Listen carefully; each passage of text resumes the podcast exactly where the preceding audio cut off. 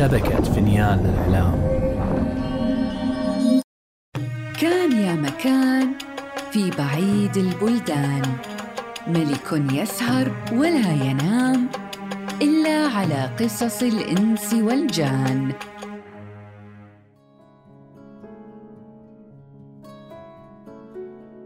وبلغني أيضاً أيها الملك السعيد أن هاشماً قد أتى بمحبوبته مريم إلى مدينة أبيه وتركها في مقصورة في بستان خارج المدينة.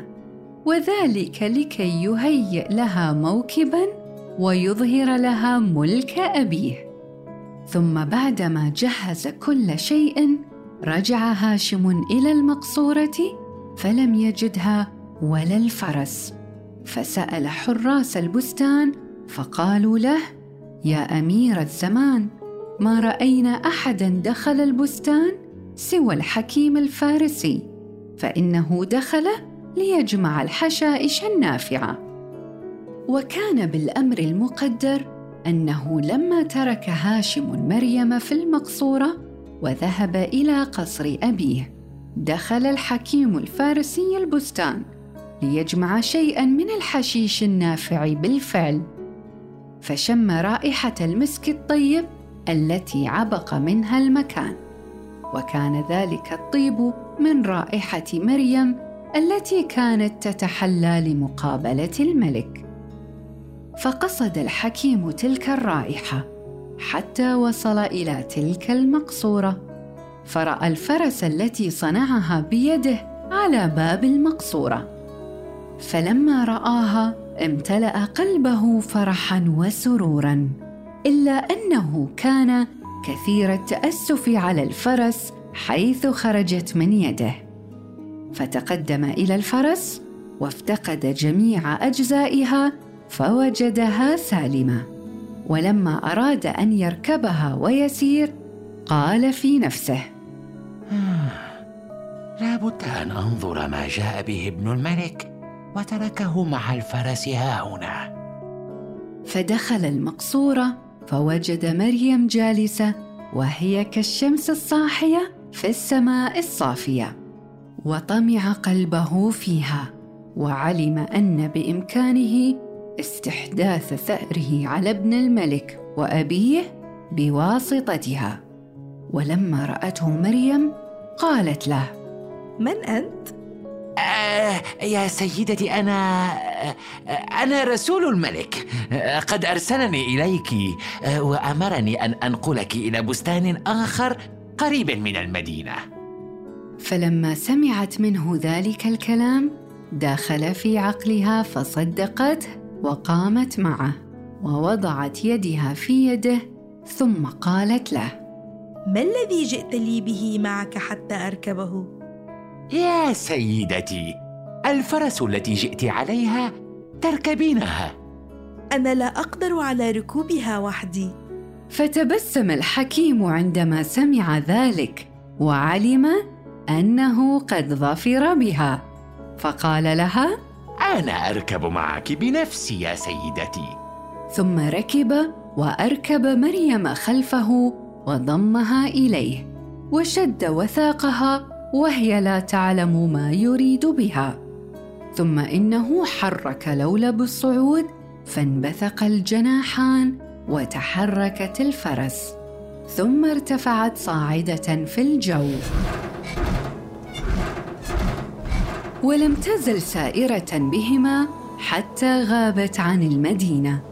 فقالت له الصبية يا هذا أين الذي قلته عن ابن الملك؟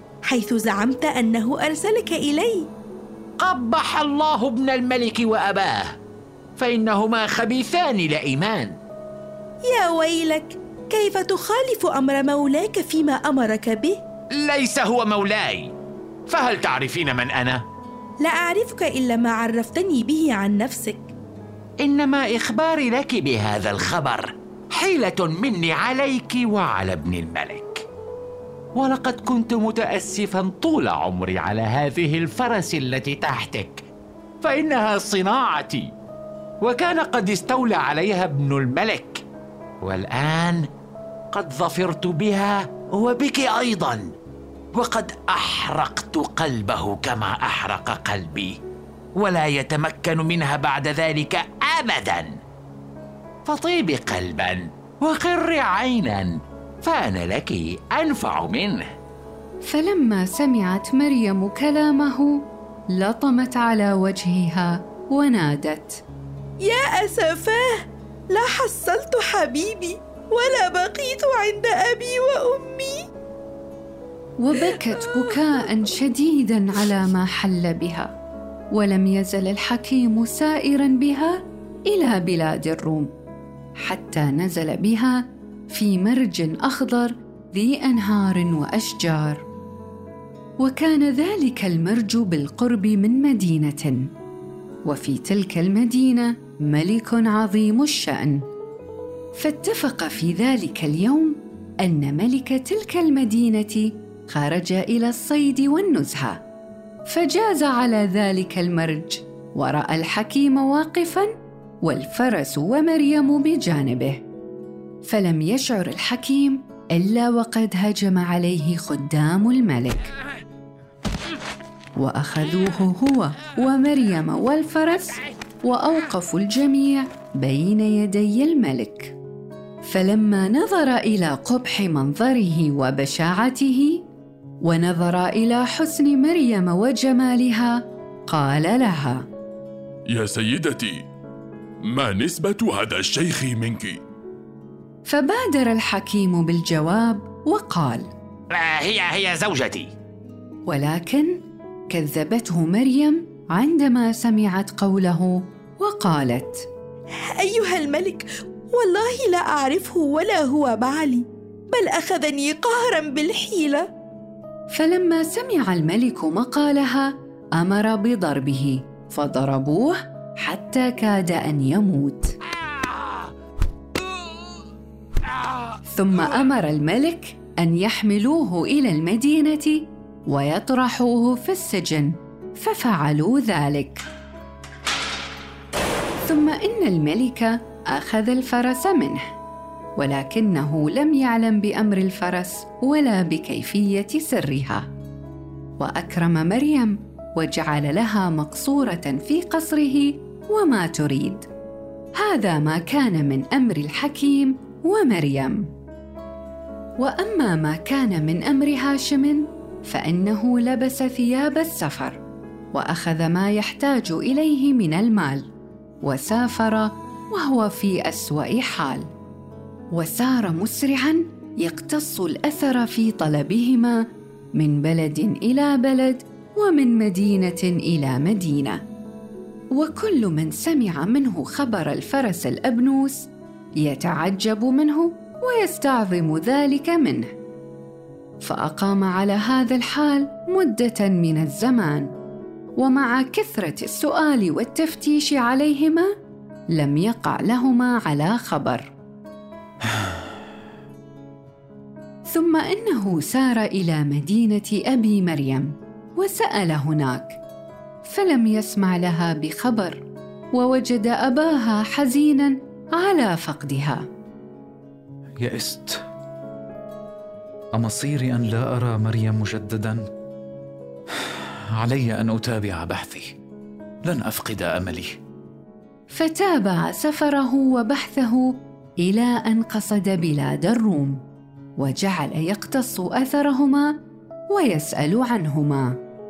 فاتفق أنه نزل في خان من الخانات فرأى جماعة من التجار جالسين يتحدثون. فجلس قريبا منهم فسمع أحدهم يقول لقد رأيت عجبا من العجائب. فقالوا وما هو؟ قال إنه كان في بعض الجهات من مدينة كذا وذكر اسم المدينة التي فيها مريم. فسمع أهلها يتحدثون بحديث غريب. وهو أن ملك المدينة خرج يوما من الأيام إلى الصيد والقنص. فلما طلعوا إلى البرية جازوا على مرج أخضر. فوجدوا هناك رجلا واقفا وإلى جانبه امرأة جالسة ومعه فرس من أبنوس. والفرس كانت من العجائب التي لم يرى الراؤون أحسن منها ولا أجمل من صنعتها. فقال له الحاضرون فما فعل الملك بهم؟ فقال أما الرجل فإنه أخذه الملك وسأله عن المرأة فادعى أنها زوجته ولكنها كذبته في قوله فأخذها الملك منه وأمر بضربه وطرحه السجن. وأما الفرس الأبنوس فما كان للرجل بها علم. يا سيدي. فلما سمع هاشم هذا الكلام من التاجر دنا منه وصار يسأله برفق وتلطف حتى أخبره اسم المدينة واسم ملكها. فلما أصبح الصباح خرج الأمير وسافر ولم يزل مسافرا حتى وصل إلى تلك المدينة. فلما أراد أن يدخلها أخذه البوابون وأرادوا إحضاره قدام الملك ليسأله عن حاله وعن سبب مجيئه إلى تلك المدينة وعما يحسنه من الصنائع. ولكن الملك كان في وقتها مشغولا بمسؤولياته الأخرى ولا يمكن الدخول ولا المشاورة عليه. فأخذه البوابون وأتوا به إلى السجن ليضعوه فيه إلى أن يراه الملك. فلما نظر السجانون إلى حسنه وأدبه لم يهن عليهم أن يدخلوه السجن بل أجلسوه معهم خارج السجن. فلما جاءهم الطعام أكل معهم بحسب الكفاية ولما فرغوا من الأكل جعلوا يتحدثون ثم أقبلوا على هاشم وقالوا له من أي البلاد أنت؟ أنا من بلاد فارس بلاد الأكاسرة. يا كسروي. لقد سمعت حديث الناس وأخبارهم وشاهدت أحوالهم فما رأيت أكذب من هذا الكسروي الذي عندنا في السجن. ما الذي بان لكم من كذبه؟ زعم أنه حكيم وكان الملك قد رآه في طريقه وهو ذاهب إلى الصيد. ومعه امرأة بديعة الحسن والجمال والبهاء والكمال. وكان معه أيضا فرس من الإبنوس الأسود. ما رأينا قط أحسن منها. وما حدث للمرأة والفرس اللتين كانا معه. فأما المرأة فهي عند الملك وهو لها محب. ولكن تلك المرأة مجنونة. ولو كان ذلك الرجل حكيما لداواها. الملك مجتهد في علاجها وغرضه مدواتها مما هي فيه ولكن لا يعلم احدا ما بها. وأما الفرس الابنوس فإنها في خزانة الملك. مم. والرجل الكاذب أهو هنا؟ نعم الرجل القبيح المنظر عندنا في السجن. فإذا جن الليل يبكي وينتحب اسفا على نفسه ولا يدعنا ننام. فلما سمع هاشم كلام المسكلين في السجن عن الحكيم وبما هو فيه من البكاء والنحيب خطر بباله أن يدبر تدبيرا ليبلغ غرضه. هل ستتيح لي الفرصة لمقابلة الملك اليوم؟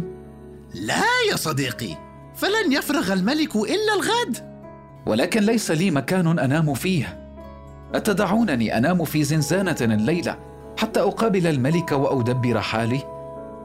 فقبل المسكلون ولما أرادوا النوم أدخلوا الأمير السجن وأغلقوا عليه الباب لينام. فسمع الحكيم يبكي وينوح على نفسه بالفارسية ويقول في نوحه آه الويل لي بما جنيت على نفسي وعلى ابن الملك وبما فعلت بالمرأة حيث لم أتركها ولم أظفر بمرادي وذلك كله من سوء تدبيري. فإني طلبت لنفسي ما لا أستحقه وما لا يصلح لمثلي. ومن طلب ما لا يصلح له وقع في مثل ما وقعت فيه. فلما سمع ابن الملك كلام الحكيم كلمه بالفارسية وقال له إلى كم هذا البكاء والعويل؟ هل ترى أنه أصابك ما لم يصب غيرك؟ يبدو أنك أهلكت نفسك أيها الحكيم.